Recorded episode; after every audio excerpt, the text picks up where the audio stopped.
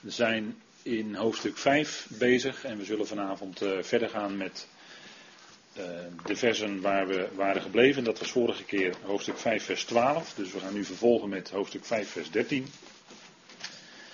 En dat heeft als kopje de wandel in de geest. En dat is waar, de, waar Paulus op verschillende momenten over spreekt, ook in de Romeinenbrief. Maar ook hier in deze gelaten brief komt dat naar voren. De wandel in de geest. En we zullen dadelijk uh, met elkaar een stukje gaan lezen uit de gelaten brief. En ik wil dat doen vanuit de concordante vertaling. Dus als u thuis één heeft, dan uh, kunt u die erbij pakken. En anders leest u mee in een andere vertaling. En dan leest u misschien hier en daar wat verschillen. Maar goed, dat hoort u dan vanzelf wel. We zullen eerst de Heer bidden en daarna zullen we met elkaar lezen. Trouwe Heer, we danken u dat we ook zo vanavond hier bij elkaar mogen zijn. Vader, en dank u wel dat we als gelovigen verlangend zijn om weer een stukje uit uw woord te vernemen. We danken u dat we door u geroepen zijn. En dat is een roeping in genade, Vader. Dank u wel dat u ons ook zo vanavond in die genade van u aanspreekt. En dank u wel dat we mogen weten, Heer, van uw onpeilbare liefde die u heeft voor, niet alleen voor ons, maar voor heel uw schepping. Vader, en als we dat, daar iets van beseffen, Vader, dan kan het niet anders dan worden we vreugdevol en blij van binnen. En kunnen we ook leren om met andere ogen naar de ander te kijken. Vader, ook dat zit ook vanavond in de tekst die we met elkaar mogen lezen. Dank u wel dat u ons uw woord geeft wat ons uh, aanspreekt en bemoedigt en ons duidelijk laat zien, Vader, bovenal wie u bent en wat het voor betekenis heeft in ons leven. Vader, dank u wel dat we ook na mogen denken met elkaar aan de hand van deze bijzondere brief over onze wandel. En dank u wel dat u voor onze wandel alles aanreikt om tot eer van u te leven. Vader, en dat is wat we willen, dat is wat we, waar we ons naar uitstrekken. Om tot eer van u te zijn, in alle opzichten. Vader, dank u wel dat u ons daarin wilt leiden. En ook zo vanavond, Heer, in het spreken en in het luisteren mag het zijn tot opbouw van ons geloof. Vader, en dank u wel dat het bovenal mag zijn en wil zijn tot eer en verheerlijking van uw naam. Vader, zo dank u daarvoor in die machtige naam van uw geliefde Zoon, onze Heer Jezus Christus. Amen. Goed, ik wilde met u lezen dan het stukje waar we aan toe zijn. En dat is hoofdstuk 5, vers 13. En we lezen dus, zoals gezegd, uit de concordante tekst, zoals we die sinds kort in een fijn boekje hebben. En daar lezen wij, want jullie werden geroepen tot vrijheid, broeders. Alleen niet de vrijheid tot aansporing voor het vlees, maar dient door de liefde elkaar als slaaf. Want heel de wet is in één woord vervuld, in Liefhebben zul je je naaste als jezelf. Indien jullie echter elkaar bijten en vereten, kijk uit dat jullie niet door elkaar verteerd worden.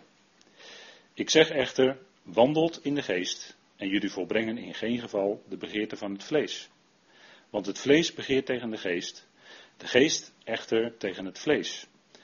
Deze nu staan tegenover elkaar, opdat jullie niet doen wat jullie ook maar willen. Indien jullie echter door de geest geleid worden, zijn jullie niet meer onder de wet. Tot zover even dit stukje. En Paulus heeft het hier over onze wandel, onze wandel in de geest. En dat is een langer gedeelte tot met vers 26. En we hebben de vorige keer gekeken naar de de vorige twee keer hebben we eigenlijk gekeken naar het eerdere gedeelte van Galaten 5, vers 1, waarin uh, Paulus ons wijst op de vrijheid. daar is hij in hoofdstuk 5, vers 1 mee begonnen. En daar zijn we ook dan vanavond in begonnen met te lezen. En hij zegt dan in dat dertiende vers, en dat knoopt eigenlijk ook weer aan bij hoofdstuk 5, vers 1. Want jullie werden tot vrijheid geroepen, broeders. Alleen niet de vrijheid tot aansporing voor het vlees, maar dient door de liefde elkaar als slaaf. En die vrijheid, die betekent, als we kijken in het kader van deze gelatenbrief, is het die vrijheid van slavernij. we zijn bevrijd. De vrijheid is de vrij, vrij zijn van slavernij. En bij die gelaten waren allerlei ijveraars voor de wet uh, aan de gang, om het zo maar te zeggen. Die spraken hun, uh, hun visie uit en die probeerden die gelaten dus af te brengen van het leven van, in vrijheid in genade onder de wet eigenlijk, hè, onder de uh, Torah. En ze kwamen met hele mooie woorden. De gelaten lieten zich daar een beetje door betoveren. En zo waren die judaïstische dwaalleraren, die kwamen met misschien prachtige dingen. Het lijkt allemaal mooi, hè? het leek allemaal zo mooi, maar ze werden zo onder de wet, onder de, ja, onder de Torah gebracht, maar dan als werken, hè? als werken die dan toegevoegd moesten worden als het ware aan de genade. En zo werd de genade ook eigenlijk eh, weggenomen als leefomgeving, als leefklimaat. En zij vielen eigenlijk daarmee uit de genade. Want dat is heel wonderlijk. Ehm, als we e-, heel even uh, kijken in dat vierde vers van Galaten 5, want dat heeft er alles mee te maken. Dan staat uit de genade vallen jullie. Wat betekent dat? Want dat is altijd iets dat, uh, dat binnen gemeentes op een andere manier wordt uitgelegd. als er dan gesproken wordt over uit de genade vallen, dan uh, zegt men dat meestal van mensen die in hun gedrag uh, niet meer leven naar het woord, maar een losbandig gedrag gaan vertonen. Werken van het vlees. En, of, zoals wel eens gezegd wordt, weer de wereld ingaan of teruggaan de wereld in. En dan wordt er gezegd, ja, ze vallen uit de genade. Maar dat is het eigenlijk niet. meestal wordt er dus gedacht dat een vallen uit de genade het verbreken van de wet is. Het breken van de wet is. Dus eh, niet meer leven, eh, zoals eh, Paulus ook in dit stukje zegt, van dat die wet in één woord vervuld wordt in het liefhebben van een naaste als jezelf. Nou, en daar waar mensen de wet verbreken, daar glijden ze uit in een, in een vleeselijke, losbandige levenswandel. En dan wordt er gezegd, ze vallen uit de genade. Maar het is precies andersom. Want het vallen uit de genade hier in de gelaten brief betekent dat mensen juist heel ernstig gaan proberen zich aan de wet te houden. Ze, gaan dus, ze, verschuiven dus van een leven in genade, in het leefklimaat van genade, naar een leven in een klimaat van wet, wetticisme. Dat is eigenlijk uit de genade vallen. En dan kunnen mensen misschien op het oog heel netjes leven. Maar als dat een leven is in wetticisme, dus proberen te voldoen aan de regeltjes, proberen te voldoen aan de wet vanuit jezelf, dan is dat eigenlijk tegelijkertijd een vallen uit de genade. Dat betekent hier eigenlijk. Dus het is net anders dan vaak gedacht wordt. Dus het is dan niet het, het breken van de wet, maar het is juist het houden van de wet. Dat is juist hier het uit de genade vallen. want we zijn tot vrijheid geroepen. Paulus zegt, voor de vrijheid maakt Christus ons vrij.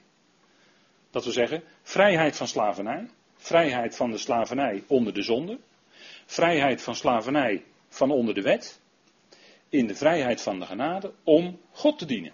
En om van daaruit elkaar ook te dienen. Dient elkaar als slaaf. Hoe? Door de liefde. Door de liefde. Dat is hoe wij elkaar kunnen dienen. Maar we dienen God en daarin dienen wij ook elkaar. Dat is de hoofdmoot, hè? Want je kan ook heel erg bezig zijn andere mensen te dienen, maar dan kan het zo zijn dat je meer bezig bent een slaaf van mensen te worden dan dat je God dient. Maar in het dienen van God dien je de ander. En dat is eigenlijk de, de lijn. Hè? En dan zegt Paulus dus, jullie werden tot vrijheid geroepen. Hè? Ze waren helemaal vrijgemaakt van misschien hun religieuze uh, principes waar ze in leefden. Want er waren heel wat, die waren geroepen uit puur heidendom onder die gelaten. Maar die hadden misschien de afgoden gediend. Hè? Religieuze principes. En er waren ook Joden bij. En die waren ook bevrijd van hun religieuze principes, namelijk al wat in de Torah was opgenomen waar zij aan moesten voldoen. En dat schakelt Paulus, al die religie schakelt Paulus op één lijn in deze brief. Dat hebben we in het vierde hoofdstuk met elkaar gezien. Nou, Daarvan waren al die gelaten, of het nu Joden waren of Grieken, dat doet er eigenlijk niet meer toe. Maar daar waren ze van bevrijd. En in die vrijheid, nou hoe maak je nu, om het zo maar te zeggen, gebruik van die vrijheid? Of hoe sta je echt in die vrijheid? Is dat weer opnieuw dan die gebondenheid, maar dan onder de wet van Mozes? En dat was voor die gelaten zo, die bevrijd waren juist van al die religieuze inzettingen van hun afgoderij, van hun afgodendienst. En wat gebeurde er? Ze lieten zich weer in slavernij brengen. Ze waren bevrijd van slavernij. Ze waren in de vrijheid gekomen. En nu kwamen die judaïstische dwaalleraren. En die brachten hen opnieuw in slavernij. Onder de wet van Mozes. En onder judaïstische uh, inzettingen, tradities. En dus het was eigenlijk daarmee, laat Paulus ook zien, dat hun gedrag eigenlijk zo onlogisch was. Ze waren bevrijd uit slavernij. Ze waren geroepen om vrij te zijn. Vrij te zijn juist van zo'n juk. En wat deden ze? Ze werden teruggevoerd onder het juk van de wet. Nou, dat is uh, het merkwaardige eigenlijk bij die gelaten. En daarom, daarom zegt Paulus, want jullie werden tot vrijheid geroepen, broeders. Alleen niet de vrijheid tot aansporing voor het vlees, maar dient door de liefde elkaar als slaaf. Dat is, dat is werkelijk die vrijheid waarin we leven, hè? dat we elkaar kunnen dienen door de liefde van God, die in ons hart is gekomen. Hoe? Nou, dat kan alleen maar door de geest. want het kopje vanavond is ook, wandelt in de geest. Dat wil zeggen, eh, dat is niet ergens dat je steeds met je hoofd in de wolken loopt of zo, eh, zweverig ver weg. Maar wandelen betekent wandelen in de kracht van de geest. Want die geest in ons, die geest van God in ons, is die werkzame kracht van God die ons doet wandelen en leven tot zijn eer. En daarin kunnen we ook elkaar dienen door de liefde als slaaf. En die liefde van God, daarin kunnen we alleen maar dienen als we die geest van God in ons hebben. En anders kunnen, kan het nooit die liefde van God zijn. Want met die geest is ook die liefde van God in onze harten uitgestort. En dat is wat eh, Paulus ook in Romeinen 5 duidelijk leert. Hè? Romeinen 5 en dan daarna Romeinen 8, hè? bekende hoofdstuk van de geest van God. Waarvan Paulus zegt, nou die geest is in ons. En daarom is ook die liefde van God in ons. En door die liefde van God in ons, door die kracht van de geest, kunnen we werkelijk leven tot zijn eer. Kunnen we werkelijk wandelen in die vrijheid waarmee Christus ons vrijgemaakt heeft. En dat is, gebruik dat dan niet als aansporing voor het vlees. Mensen uh, leggen wel eens de genade helemaal verkeerd uit. Door te zeggen, nou ja, we zijn gered in genade, we zijn helemaal vrij. En dan uh, achten ze zich vrij om alles te doen wat tegen God ingaat. En, en dan, dan, kom je met uh, al die werken waar we, waar we nog op komen, al die werken van vers 19 tot en met 21 dan komen die zaken naar voren. Hè, waarvan Paulus zegt: Openbaar nu zijn de werken van het vlees, welke dan ook zijn: echtbreuk, hoererij, onreinheid, losbandigheid, afgodendienst, toverij, vijandschappen, twist, ijver, gramschap, partijschappen, oneenigheden, secte, afgunst, moord, roes, brasserijen en dergelijke. Waarvan ik jullie tevoren zeg, zoals ik het ook eerder zei, dat wie zulke dingen bedrijven, het koninkrijk van God, niet als lotdeel zullen genieten. Nou, dat is nogal wat, hè? Dat is nogal wat. En je wordt er een beetje treurig van als je die lijst leest. Alleen al. Nee, daar word je niet vrolijk van. Al die werken van het vlees. En die zin, die laatste zin van vers 21, hè? Het koninkrijk van God niet als lotdeel zullen genieten. Daar komen we nog op, misschien niet vanavond, maar dat komt natuurlijk nog aan de orde, hè, wat dat betekent. En dat is ook onlangs alles aan de orde geweest. Maar die vrijheid, zegt Paulus dus, is niet een aansporing voor het vlees. Hè, dat, zo leggen de mensen de genade wel eens verkeerd uit. Dat ze dan dus in die dingen, die ernstige zonden die Paulus daar aanwijst in, in deze verse, dat ze dan daar maar hun gang in kunnen gaan. Nou, dat is natuurlijk niet de genade. Hè. Daarvoor hebben we die genade niet ontvangen. Niet voor losbandigheid. Maar we hebben de genade ontvangen die in ons werkt. En die genade is zijn geest. En die werkt in ons tegen het vlees. En dat is de tegenstelling hier. Hè? Het vlees tegenover de geest. En de geest tegenover het vlees. Hetzelfde eigenlijk als Romeinen 8. Een hoofdstuk wat je er zo naast kunt leggen. En dat is wat uh, Paulus hier ons duidelijk aanspreekt. Kijk, die vrijheid. Bij die Galaten namen ze die vrijheid om weer onder de wet te gaan leven. Om, de wet, om onder de wet te gaan leven. Maar dat is ook niet de bedoeling. Dat is ook niet de bedoeling, want dat is ook vleeselijk als je weer onder de wet gaat leven. Als je gaat proberen je aan, aan die wet te voldoen. Ga het maar niet proberen. Hè? Ongelovigen die zullen zeker ontdekken dat het niet lukt. Maar gelovigen, als die het uit zichzelf gaan proberen, je zal ontdekken dat het niet lukt. Het wordt alleen maar eerder uh, erger. En je geeft er bovendien nog veel aandacht aan. En dat is eigenlijk iets dat hier in dit stukje ook zit. Hè? Uh, vers 16, daarin zit eigenlijk het geheim voor ons als gelovigen. Want wat zegt Paulus? Ik zeg echter, wandelt in de geest en jullie volbrengen in geen geval de begeerte van het vlees. Dat is eigenlijk de sleutel. Hè? Hij zegt dus heel positief, om het maar even zo te zeggen. Wandelt in de geest. Richt je daarop. Strek je daar naar uit. En als je daar naar uitstrekt, naar die wandel in de geest, en je gaat wandelen in de geest, dan krijgt dat vlees geen kans meer. En, en dat is wat we zouden doen. We zouden dat vlees volledig negeren. We zouden het links laten liggen. We zouden er geen aandacht aan geven. Maar op het moment dat je er aandacht aan gaat geven, het zij om te voorkomen dat je verkeerde dingen doet, het zij om heel ernstig te proberen aan het goede te voldoen van de wet. Op die twee manieren ga je heel veel aandacht aan je vlees besteden en wat gebeurt er dan? Dan word je een ellendig mens van. Daar word je een ellendig mens van, want je gaat ontdekken dat je wel het goede wil doen. Romeinen 7, hè? je wil wel het goede doen, maar je ontdekt dat het kwaad erbij ligt. En je erkent misschien wel dan met je verstand wat, dat wat de Torah zegt dat dat goed is. En, en hij is heilig en rechtvaardig en goed. Dat is zo. Maar je ontdekt dan dat er een andere wetmatigheid in je werkt, namelijk die van de zonde. En die zorgt ervoor dat, jij, dat het niet lukt.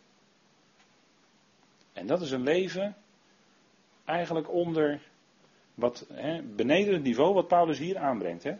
Leven in die vrijheid van de genade. Dan ga je je uitstrekken naar een wandel in de geest. En dan laat je het vlees volstrekt links liggen. Dan besteed je daar geen aandacht aan. Nee, je gaat steeds meer je tijd en aandacht en energie richten op die dingen van God. Op de dingen van de geest. op de dingen die uit zijn woord naar je toe komen. En naarmate je dat, dat God het geeft, dat je daarin groeit. Dat je je uitzet naar die dingen van de geest. En dat is waar we toe aangespoord worden. Wandelt in de geest. Naarmate je dat meer en meer doet, krijgt het vlees minder en minder kans om uh, zijn begeerte te vervullen. Dat zegt Paulus ook hier in vers 16. En je volbrengt in geen geval de begeerte van het vlees. Dat, dat is eigenlijk het geheim. Hè? En, en een broeder legde dat ook even heel mooi neer. Van als je, als je in een bepaalde ruimte hebt, als je een bepaalde ruimte hebt, dan kan er maar één kracht in die ruimte dominant zijn. bijvoorbeeld, uh, uh, we hebben hier op aarde de zwaartekracht. En die kunnen we niet zomaar 1, 2, 3 opheffen. Of je moet een enorme tegenkracht gaan ontwikkelen, waardoor je die zwaartekracht opheft en je van de aarde weg kunt komen. Maar zolang je dat niet doet, dan valt alles naar beneden, naar die aarde. En is die kracht heersend. Nou, zo is het ook met geest en vlees. Het kan nooit tegelijkertijd in ons leven overheersend zijn. Maar naarmate de geest van God in ons leven hè, de heerschappij krijgt, regeert in ons leven, zoveel minder kan het vlees de kans krijgen om zijn begeerte te vervullen, om toe te slaan enzovoort. Dus dat is het een, als het een werkt en dominant is, dan krijgt het ander gewoon niet de kans. En dat is eigenlijk het geheim. Links laten liggen, volstrekt negeren. Je kan, we zeggen ook wel eens voor dood houden. Of eh, zoals Paulus in vers 24 zegt, die van Christus Jezus zijn, kruisigen het vlees. Wie nu van Christus Jezus zijn, kruisigen het vlees tezamen met de hartstochten en de begeerten. Nou, dat is wat we zouden doen.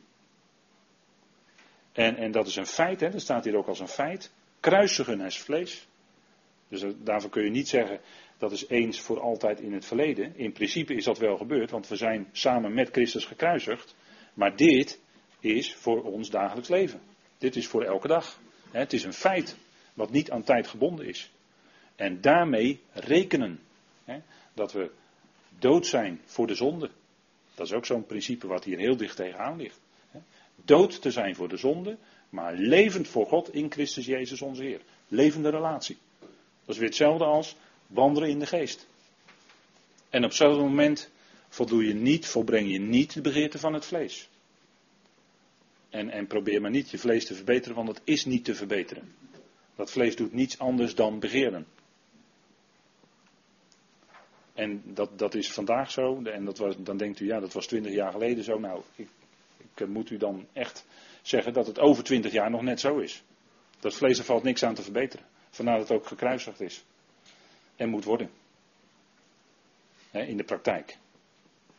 En dat is, en, en, dat is wat eigenlijk die, die bevrijdende boodschap is van de gelaten brief. En het gevaar voor die gelaten was, ze hadden die vrijheid leren kennen. Maar zij keerden weer terug onder slavernij, onder de wet. En dan krijgt die zonde ook weer een kans.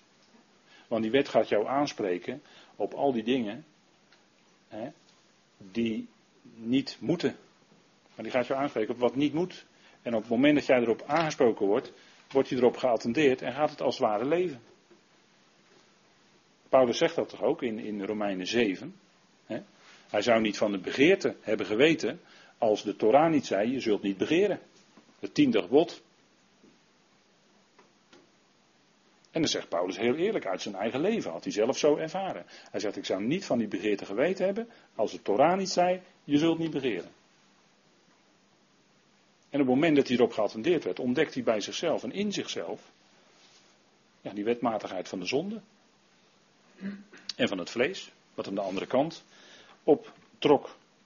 Nou, jullie werden tot vrijheid geroepen, zegt Paulus, vers 13. Alleen niet de vrijheid tot aansporing voor het vlees, maar dient door de liefde elkaar als slaaf. En die liefde, dat is natuurlijk waar het om draait. Hè? En zij zouden van die vrijheid dus op een geestelijke wijze gebruik maken, niet op een vleeselijke manier. En vleeselijke manier, dat is ook, naast al die akelige dingen die in vers 19 tot 21 staan, is ook het je proberen houden proberen te houden aan de wet. En aan de judaïstische tradities eventueel. Dat is ook een vorm van vlees, hè? Gebruiken, die vrijheid gebruiken voor het vlees. Maar hij zegt, dient door de liefde elkaar als slaaf. Wij zijn in feite vrije mensen geworden. Hè? En het, die geweldige vrijheid die is ook zo omdat wij vrije toegang hebben tot de Vader. Dat is, dat is een bijzondere genade dat staat in uh, Efeze 2, zullen we het even met elkaar opzoeken. Efeze 2, vers 18. En dat is toch heel bijzonder hoor, want onder, destijds onder het Jodendom was er geen vrije toegang tot God. Maar ging dat via de priester, hoge priester in de tempel. En moest een heiden helemaal naar Israël gaan, naar Jeruzalem, naar de tempel en naar de priester, om enige toenadering te kunnen krijgen tot de God van Israël. Maar nu voor de gemeente het liggen van Christus is toch heel anders. Dat wat in Efeze 2 vers 18 eh, staat. En er wordt gezegd, en even, ik houd even bij dit vers nu. Want door, door hem, dus door onze Heer, hebben wij beiden, dat zijn die twee groepen, uit de Joden en uit de natieën, in één geest de toegang tot de Vader. Dat is bijzonder. We hebben vrije toegang tot de Vader. We kunnen Hem naderen in gebed de hele dag door. Of het nu s ochtends vroeg is of s avonds laat. Maar we hebben vrije toegang tot de Vader. En we zijn zonen van Hem. En als zonen van Hem zouden we ook geleid worden door de Geest. dat, is, dat is het kenmerk ook van de zonen. He, degenen die geleid worden door de Geest van God, die zijn zonen van God. En, en daar, Paulus spreekt in dit stukje over geleid worden door de Geest. Nou, die genade en die overstromende liefde is ons ten deel gevallen. En dat is eigenlijk zo bijzonder, want je verwondert je erover. Ja, waarom, waarom, waarom ik wel? En waarom mijn buren niet? Of waarom die en die niet? En ik wel? Dat, dat vraag je regelmatig verwonderd af. En toch is het zo. God heeft ons geroepen. En dat was niet eh, op grond van iets van ons, maar dat was allemaal uit Hem. En dat was allemaal hè, zijn initiatief. Hij had ons al op het oog voor de nederwerping van de wereld. Ongelooflijk. En dat is juist iets om te geloven. Hè. Ik gebruik vaak het woord ongelooflijk. Maar dan bedoel ik natuurlijk juist iets om blij mee te zijn. Om dat, want dat geloven wij. Hè. Dat geloven wij. Dat is heerlijk. Hè. Dat is evangelie. Gods liefde en Gods genade. Nou, dus het is niet meer zoals bij Israël allerlei wetten en voorschriften. Waarin van alles geregeld is. Maar wij weten ons ingebed, hè, omgeven door zijn liefde.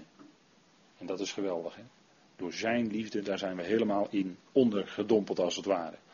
En dat blijft ook zo. Hè? Hij is ons altijd nabij. Dat is bijzonder, dat je dat beseft, dat hij nabij is. er zijn wel eens momenten dat dat besef misschien wat minder aanwezig is, of wel eens even wegvalt door druk van de omstandigheden, of wat dan ook. En dan kan je dat besef wel eens even kwijt zijn. Maar steeds opnieuw zegt hij ons dat aan in zijn woord. Hij is nabij. Hè? Hij omgeeft ons. En we vallen nooit buiten zijn liefde. We vallen nooit buiten zijn, uit zijn hand. Dat is altijd weer wat je beseft. Hè? Hoe de dag ook geweest is. Aan het eind van de dag kun je vader danken. Dat ook die dag je volledig in zijn hand was. Ondanks wat er gebeurd is. En soms gebeuren hele moeilijke dingen. Verdrietige dingen. Maar ook dan beseffen wij dat we in zijn hand zijn. En hij, niemand kan ons daar ooit uitroven. Hè. Maar het is wel zo, als we spreken over de vrijheid, dat er nogal wat gelovigen zijn die die vrijheid verkeerd uitleggen. En daar op een andere manier gebruik van maken dan de bedoeling is. Dan gaat het om die vleeselijke begeerte, dan laten ze dat de vrije loop. Maar dat is niet onze vrijheid, daarvoor zijn we niet geroepen. En dat brengt ook geen vrede in je leven. Het brengt alleen maar onrust. Zoals die, eh, hè, zoals die judaïsten onder die galaten. Ze kwamen met de wet, maar wat, wat kwam er tegelijkertijd mee? Onrust. Het verbrak de rust. Het verbrak de vrede. Er kwam onrust. Want als dat komt, dan komt er ook tegelijkertijd strijd. Als, als, het, als een omgeving is van wetticisme, waar wettische mensen zijn, dan is er ook strijd. Dat is, dat is absoluut eh, wat erbij komt. En dat is al een kenmerk van dat er iets niet klopt. Als er zoveel strijd is. Hè, dat mensen tegenover elkaar komen te staan. Dus men vat het nog wel eens verkeerd op, hè. Maar ons gedrag zou zijn geleid door de geest van God. En als, eh, als we onze positie bewust zijn, hè, als apart gezette mensen, als heiligen, als geliefde van God, als we dat ons bewust zijn, dan zal dat ons ook wijzen op een leven wat tot eer is van Hem. En nou kunnen we niet, en kunt u gelijk zeggen, ja, we kunnen niet zonder fouten leven, we leven niet zonderloos. Dat is zo, dat is zo. En het kan ook best wel zo zijn dat God sommige dingen die wij moeilijk vinden in ons leven, dat God die dat in ons leven laat zitten. Want Paulus had ook een doorn in zijn vlees. En dat was opdat hij niet hoog opgetild zou worden. In de vertaling staat dan opdat hij zich niet al te zeer zou verheffen, staat in de NBG-vertaling. Maar onlangs kwam ik erachter dat het eigenlijk staat opdat hij niet hoog opgetild zou worden. Door dat wat hij had ontvangen, die geweldige onthullingen. Maar hij had toch een doorn in zijn vlees. En dat was opdat hij zou blijven een apostel die ootmoedig is in zijn leven en in zijn wandel. En dat geldt natuurlijk ook voor ons. En het kan best zijn dat God in ons leven dingen laat zitten die moeilijk zijn, wat het dan ook maar is. Maar om ons erop te wijzen dat wij als gelovigen hè, wandelen in een ootmoedige gezindheid. En dat is ook wat, uh, wat we zouden doen. Hè. Dient elkaar als slaaf door de liefde.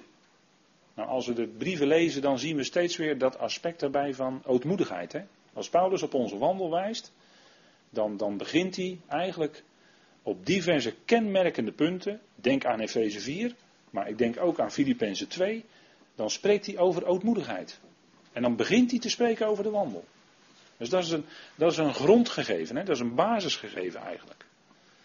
En, en als gelovige, hè, een, van, uh, hè, ik, ik herhaal het nog maar eens, ik heb het wel vaker genoemd. Maar broeder nog merkte op een gegeven moment op, onze, dus concordante broeders, onze belangrijkste fout is trots. Dat wij trots zijn op dat wat wij mogen weten, maar u hoort in dat mogen dat het genade is. Dat mogen wij weten. En nochtans overkomt het ons. En het zei broeder nog zelf, die zoveel op tafel heeft mogen leggen van die heerlijkheid. Hij zei, onze belangrijkste fout is trots. En trots is wat ingaat tegen ootmoedigheid. Want als je trots bent, ga je automatisch boven de ander verheffen. Terwijl in ootmoedige houding je de ander superieur acht aan jezelf. En als we eerlijk zijn als gelovigen, dan hebben we allemaal die momenten wel gekend. Dat we ons toch een beetje trots voelden, dat wij het toch beter weten dan de ander. Ja, wacht even, wacht even. Dat is genade hoor, dat is genade. Dat we dat hebben mogen ontvangen. Dat is alleen maar genade. Alles. En ook als wij in onze wandel kunnen leven tot eer van God. Want dat is eigenlijk ook de hele inleiding op dit stukje over de wandel. En, maar dat geldt ook voor de Romeinenbrief. Dan wordt er eerst neergelegd Gods genade. Als basisprincipe voor onze wandel. Het is zijn genade. En als wij kunnen leven tot zijn eer, is dat zijn genade. Dus niet iets waar wij onszelf op kunnen beroemen. Dat, hoor je dan mensen wel eens zeggen van eh, ja, ik, ik wandel al zoveel jaar. Nou, als het zo geformuleerd wordt, dan denk ik al, ik wandel al zoveel jaar met de Heer. Ja, wacht even, het is genade. Dat je zoveel jaar met de Heer mag wandelen, dat is genade. En dat is, dat is wat uh, ons, uh, dat is wat we ons bewust zouden zijn. Hè. Romeinen 8 wordt ook ingeleid door die geweldige uitroep. Wat zal mij bergen uit het lichaam van deze dood? Ik alleen nog mens. Genade doet het. Dat is de basis voor onze wandel. Genade. En als we gaan wandelen, dan ontdekken we, hoe langer hoe meer, omdat het licht van Gods woord op ons leven valt. we wandelen dan in zijn licht. En dan kan het ook zijn dat er hier en daar wat donkere plekjes zichtbaar worden. Dat we hier en daar tekortschieten. En dat we nog wel eens misschien toch een beetje trotse gedachten hebben. Maar dan is die genade, hè? die genade van de Heer, die ons corrigeert en ons wijst op, ja wacht even, het is van Hem ontvangen. Hè? Zei Paulus toch ook tegen die Corinthiërs, alles wat jullie hebben ontvangen, dat is dus ontvangen. Hè? Daar heb je niks voor kunnen doen. Al wat je hebt, dat heb je ontvangen van Hem. Dat is allemaal genade. Nou, dat is wat ons elke keer bewust zijn. Hè? Dus alleen wat uit liefde gebeurt, is juist en God welgevallig, omdat de liefde, de liefde van God, beantwoordt aan Gods wezen. Hè? God is letterlijk geest. God is geest. En die geest van God die werkt in ons, die woont in ons. En alleen door die geest van God kunnen we werkelijk echt lief hebben. Echt die ander de ruimte geven. Echt die ander, hè, dat die ander zich eh, bij ons veilig voelt. Dat hij zich bij ons thuis voelt. In ons midden bedoel ik dan, hè, in, in de gemeente. als iemand nou in ons midden is, kan hij zich nou dan in ons midden echt veilig voelen. Kan hij zich uh, thuis voelen in ons midden. Als dat zo is, dan is die liefde van God werkzaam aanwezig. Als, als vrucht van het evangelie. En als het anders is, ja, dan moeten we ons misschien iets afvragen. Ja, moeten we ons misschien iets afvragen.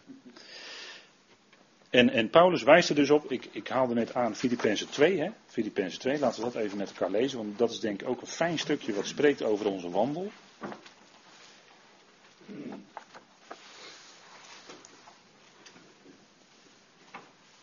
En dan wil ik even met u lezen Filippenzen 2, en dat doe ik ook uit de concordante vertaling, vers 1 tot en met 4.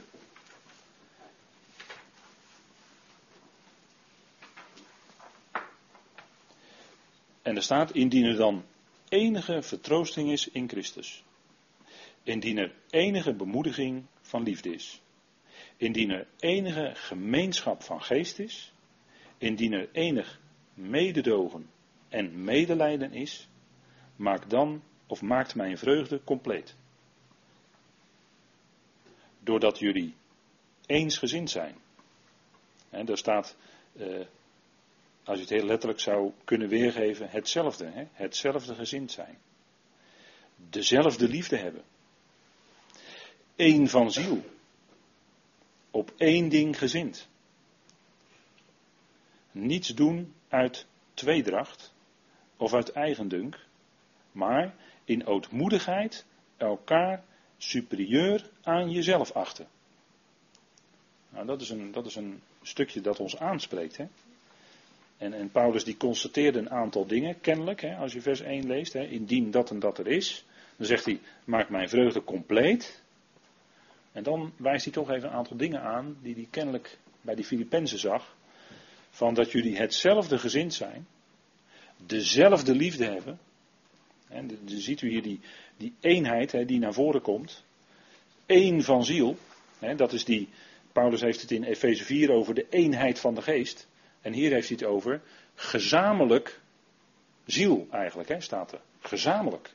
Dus dat ook in de ziel van ons, in de ziel van ons als gemeenteleden, hè, als gemeente, dat we op datzelfde uit zijn. Hè. Eén van ziel. Dat we allemaal in diezelfde richting staan. En dat is wat diezelfde geest ook uit zou werken in ons midden. Op één ding gezind. Op hetzelfde gezind zijn. Hè.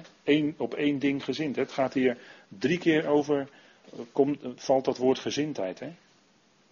In feite. Twee keer letterlijk, maar dan ootmoedigheid. Nou, dat is ook een gezindheid.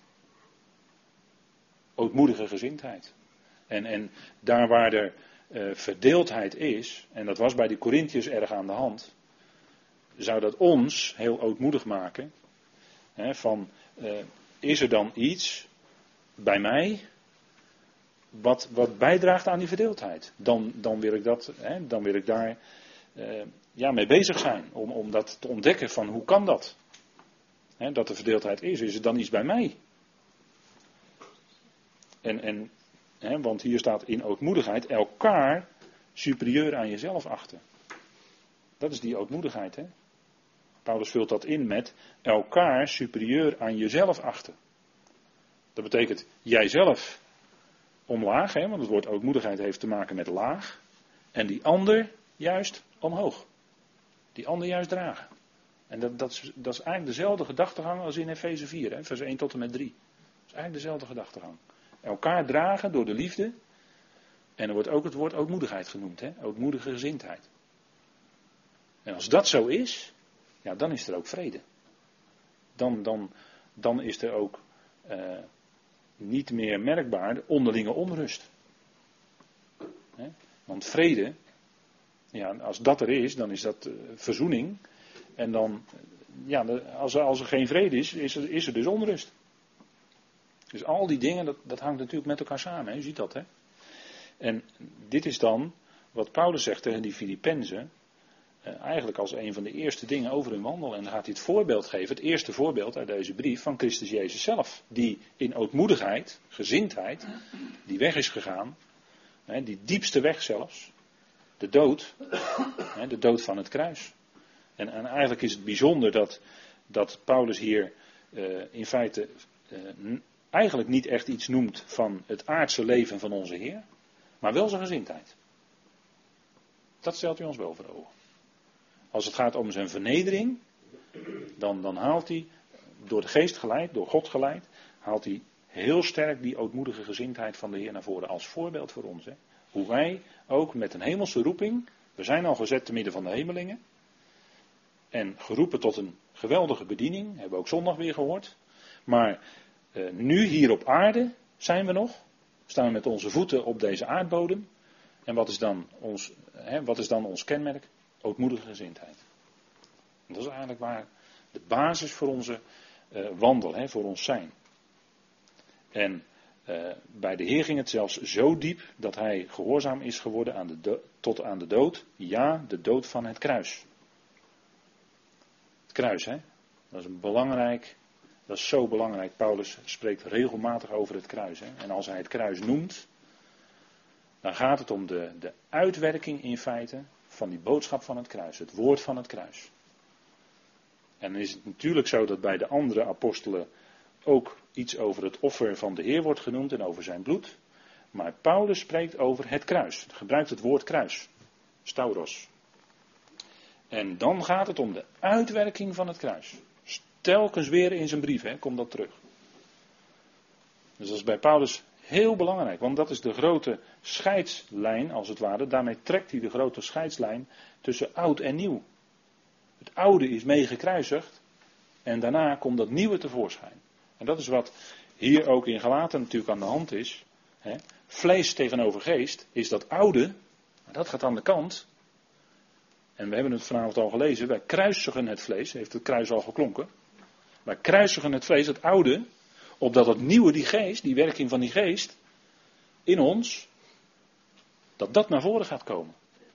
En dat is eigenlijk heel wonderlijk dat God dan ons oude lichaam toch wil gebruiken door zijn geest als instrument in zijn hand.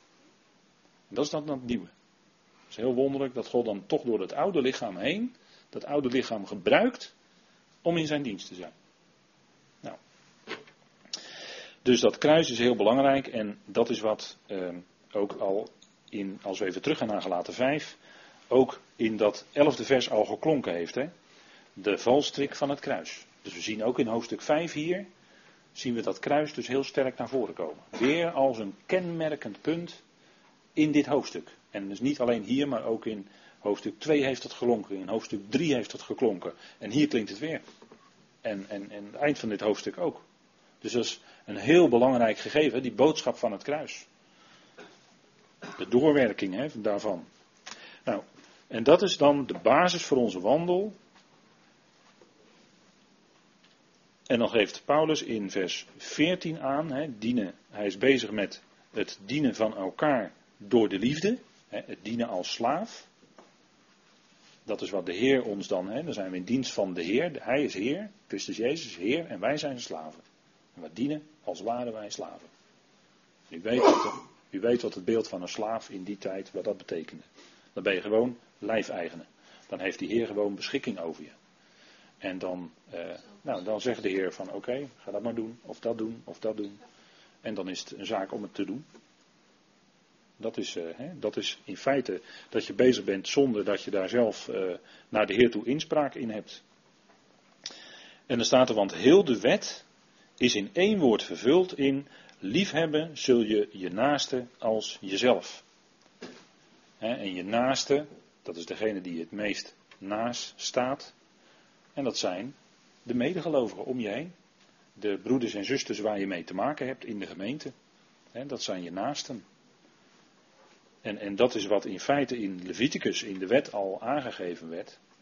Alleen het ontbrak aan de kracht om dat te kunnen volbrengen. Bij Leviticus ging het natuurlijk om de Israëliet, die dan omging met zijn medevolksgenoten. Maar de kracht ontbrak door het vlees. De wet was krachteloos door het vlees. In, in het vlees werkte de zonde. En dan gaat het erom, nou, wie is je naaste? Je medegelovige in ons geval. En waar gaat het dan om? Nou, liefhebben. En daar zit eigenlijk alles in. Iemand heeft wel eens gezegd van nou, die vrucht van de geest, die begint met liefde. En daar zit eigenlijk alles in. Alles wat dan volgt, dat komt eigenlijk uit die liefde voort. Hè? En um, Liefhebben zul je je naaste als jezelf. Als je kijkt wie in de hoogste instantie je naaste is, je naaste enkelvoud. In hoogste, dan is dat de Heer zelf. Hè? Want hij is die Samaritaan. U kent die gelijkenis wel. En dat is eigenlijk heel wonderlijk. Want aan het eind, dan laat de Heer zien dat de naaste van degene die langs de weg lag, van die moordenaar, of nee, van diegene die in rovershanden was gevallen, die daar half dood langs de kant van de weg lag. De naaste was die barmhartige Samaritaan. Dat was de naaste van degene die aan de kant van de weg lag. En dat was eigenlijk de Heer zelf. Want de wetgeleerde vroeg het aan hem en die ontbrak het aan kracht, dat had hij gemerkt, om werkelijk alles te kunnen volbrengen. En hij vroeg aan de Heer, ja wie is dan mijn naaste? En de Heer maakte eigenlijk in, in dat verhaal duidelijk, in die gelijkenis duidelijk, dat die wetgeleerde eigenlijk langs de kant van die weg lag, hulpeloos, en dat hij als die Samaritaan voorbij kwam. En dan is het wonderlijke dat hij blijkt als Samaritaan de naaste te zijn van degene die aan de kant van de weg lag. Want zo eindigt dat stukje in Lucas 10. Hè? Dus eigenlijk in hoogste instantie is de Heer onze naaste. Hij heeft ons gered. Hij heeft ons, net als die man die aan de kant van de weg lag, hè, van Jeruzalem naar Jericho. Hij heeft ons uit die situatie getild. Prachtige gelijkenis natuurlijk. En daarvan afgeleid, natuurlijk, allen die in Christus zijn. Al die gemeenteleden die we ontmoeten, onze broeders en zusters, dat zijn onze naasten. En dat is, zo is Paulus hier ook mee bezig. Hè? En in eh, andere gedeeltes, Romeinen 13 bijvoorbeeld. Liefhebben zul je je naaste als jezelf. Bij de Israël nogmaals is het die volksgenoot. En bij ons is dat het medelid van het lichaam van Christus wat wij ontmoeten. En die liefhebben, ja, mensen proberen dat.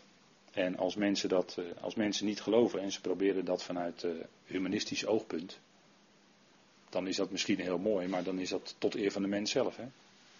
Maar als we de ander kunnen liefhebben in het lichaam van Christus, dan is dat tot eer van Hem. En daarin dienen we Hem. Hè? En dan zet Paulus daar tegenover, hè, want Paulus zit steeds met die contrasten. Hè? Dan zet hij er tegenover in vers 15. Indien jullie echter elkaar bijten en vereten, kijk uit dat jullie niet door elkaar verteerd worden. Want dat is wat in een situatie van wet, dat is wat in een wetticistische omgeving, hè, als, als wetticisme de boventoon voert, dan is dat aan de hand. Dan gaan mensen naar elkaar kijken, dan gaan mensen elkaar veroordelen, want die voldoet niet aan dat regeltje van de wet en die voldoet daar niet aan. En ze, hè, als ze dan met elkaar praten, lopen ze over iedereen. Hè, dan, dan praten ze over iedereen. En die doet dit fouten, die doet dat fouten, die doet dat niet goed. En eh, bij wijze van spreken, als jij bij een wegloopt, dan praten ze ook over jou dat jij ook iets niet goed doet. Of ergens niet aan een regeltje of wat dan ook voldoet. Dat, dat is elkaar bijten en vreten, dat krijg je dan. Onder de wet.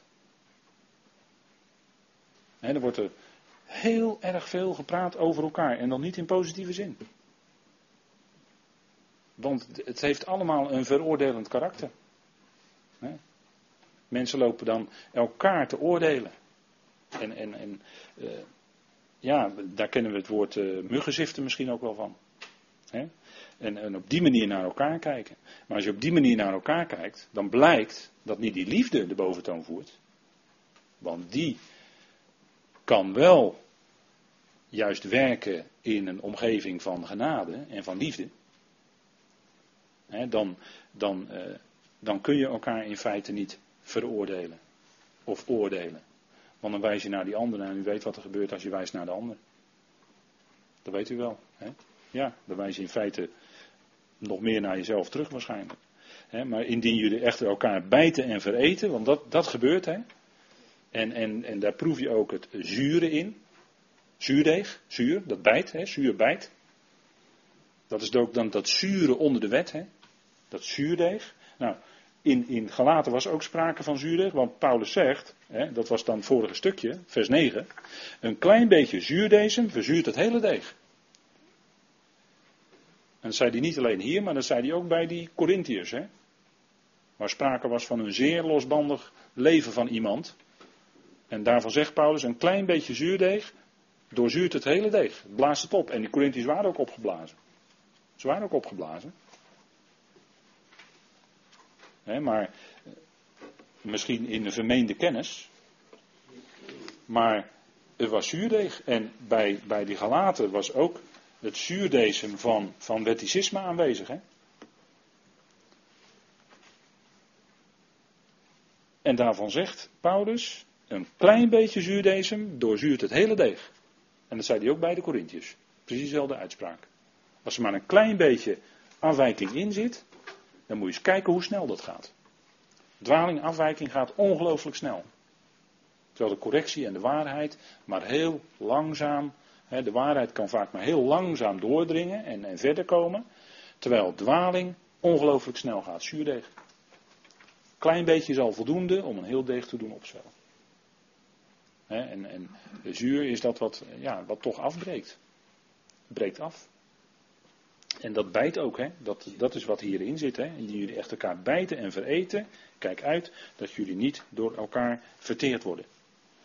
Hè? En dat is wat, uh, wat dan de tegenstelling is. Hè? Als Paulus net heeft gezegd: liefhebben zul je je naasten. Dus dit precies het tegenovergestelde. Als je elkaar bijt en vereten is geen liefde. Maar dat is elkaar veroordelen, dat is elkaar bijten. Dat doet, en dat doet pijn ook. Dat doet pijn. En, en, en woorden kunnen vaak, woorden kunnen van mensen zo ontzettend bijtend zijn. En, en mensen hebben soms geen idee wat woorden die ze zeggen bij een ander aanrichten. Dat, en dat kan heel lang doorwerken. Als iemand letterlijk een tik geeft, dat ben je misschien na een paar maanden vergeten. Maar als iemand woorden die niet opbouwend zijn tegen je heeft gesproken, of over, dan moet je eens kijken hoe lang dat, dat blijft. Dat, en dat werkt ook als, zegt de spreuken, hè? woorden kunnen werken als dolksteken. Laten we even de vertaling aanhouden. Maar denk erom, dat, en daarom eh, wijst Paulus ook zo op datgene wat we spreken. Want datgene wat wij spreken, dat komt dus van binnenuit. Hè? Dat komt van binnenuit. Dat is eerst een gedachte geweest. En gedachten hebben ook met ons hart te maken. Dus woorden die wij spreken hebben wel degelijk te maken met iets dat, ja, dan, dan is iets in ons hart aanwezig wat, wat, wat waarschijnlijk onrustig is, wat, wat uh, ja, wat zal het zijn? Maar dat komt ergens uit voort. Hè? En, en Paulus noemt ook uh, hè, naast uh, een aantal dingen, maar uh, hij noemt bijvoorbeeld ook het spreken, als ik denk aan Efeze 4. Hè, bitterheid. En dan komt er ook geroep en lastering. Maar die bitterheid zit eerst van binnen. En eruit voortkomt geroep en lastering. Paulus zegt dat natuurlijk niet voor niks. Hè, dat kan kennelijk ook onder gelovigen voorkomen. Kennelijk. Maar juist daar, daar, juist daar tegenover staat dan, juist in die verse, de genade. als je genade in je hart hebt naar die ander toe, dan, dan komen er waarschijnlijk geen lastelijke woorden uit en geen bittere woorden. Maar dan komen er genadevolle woorden uit. Daar ben ik van overtuigd. Als die genade in je hart is, die geest in je hart werkt, dan komen er ook woorden uit die spreken van genade. Die mild zijn, die getuigen van liefde, maar dat is, dat is heel anders. En die contrasten zijn heel sterk hè, aanwezig. En eh, dat komt ook omdat hier, ook hier is de tegenstelling geest en vlees. En dat is ook wat Paulus zegt in Romeinen 13, wil ik nog even aanhalen, dan gaan we pauzeren. Hij zegt in Romeinen 13, zijt niemand iets schuldig dan elkaar lief te hebben. Dat, ook om goed bij stil te staan. Hè. Zijt niemand iets schuldig dan elkaar lief te hebben. Dus wat ben je aan elkaar verschuldigd? Eén ding, elkaar lief hebben. Dat zegt hij. Hè. En, en dat is denk ik uh, heel ernstig. Want als je elkaar lief heeft, hè, wie de ander lief heeft, en dat is in het verband met gelaat hoor, heeft de wet vervuld. Dat is het complement van de wet. En daar zit dan eigenlijk, en dat is het geheim, daar zit dan eigenlijk die hele wet zit daarin. Maar dan is het niet meer van onder dat jij het probeert zelf. Nee, dan is het door de geest. Kun je de ander lief hebben. En daar zit eigenlijk alles in wat de wet zegt. Dat is het wonderlijke, want de wet zelf is heilig, rechtvaardig en goed. Voor de ander. Getuig van barmhartigheid, zeker. En dan zegt Paulus, want het, jij zult niet echt breken, jij zult niet moorden, jij zult niet stelen, jij zult niet vals getuigen, jij zult niet begeren, en dien er een ander soort gebod is, het culmineert, hè, komt tot een hoogtepunt in dit woord. Je zult jouw naaste lief hebben als jezelf. En de liefde bewerkt voor de naaste geen kwaad. Daarom is het complement van de wet de liefde. Nou, tot zover even. Tot dit moment gaan we pauzeren.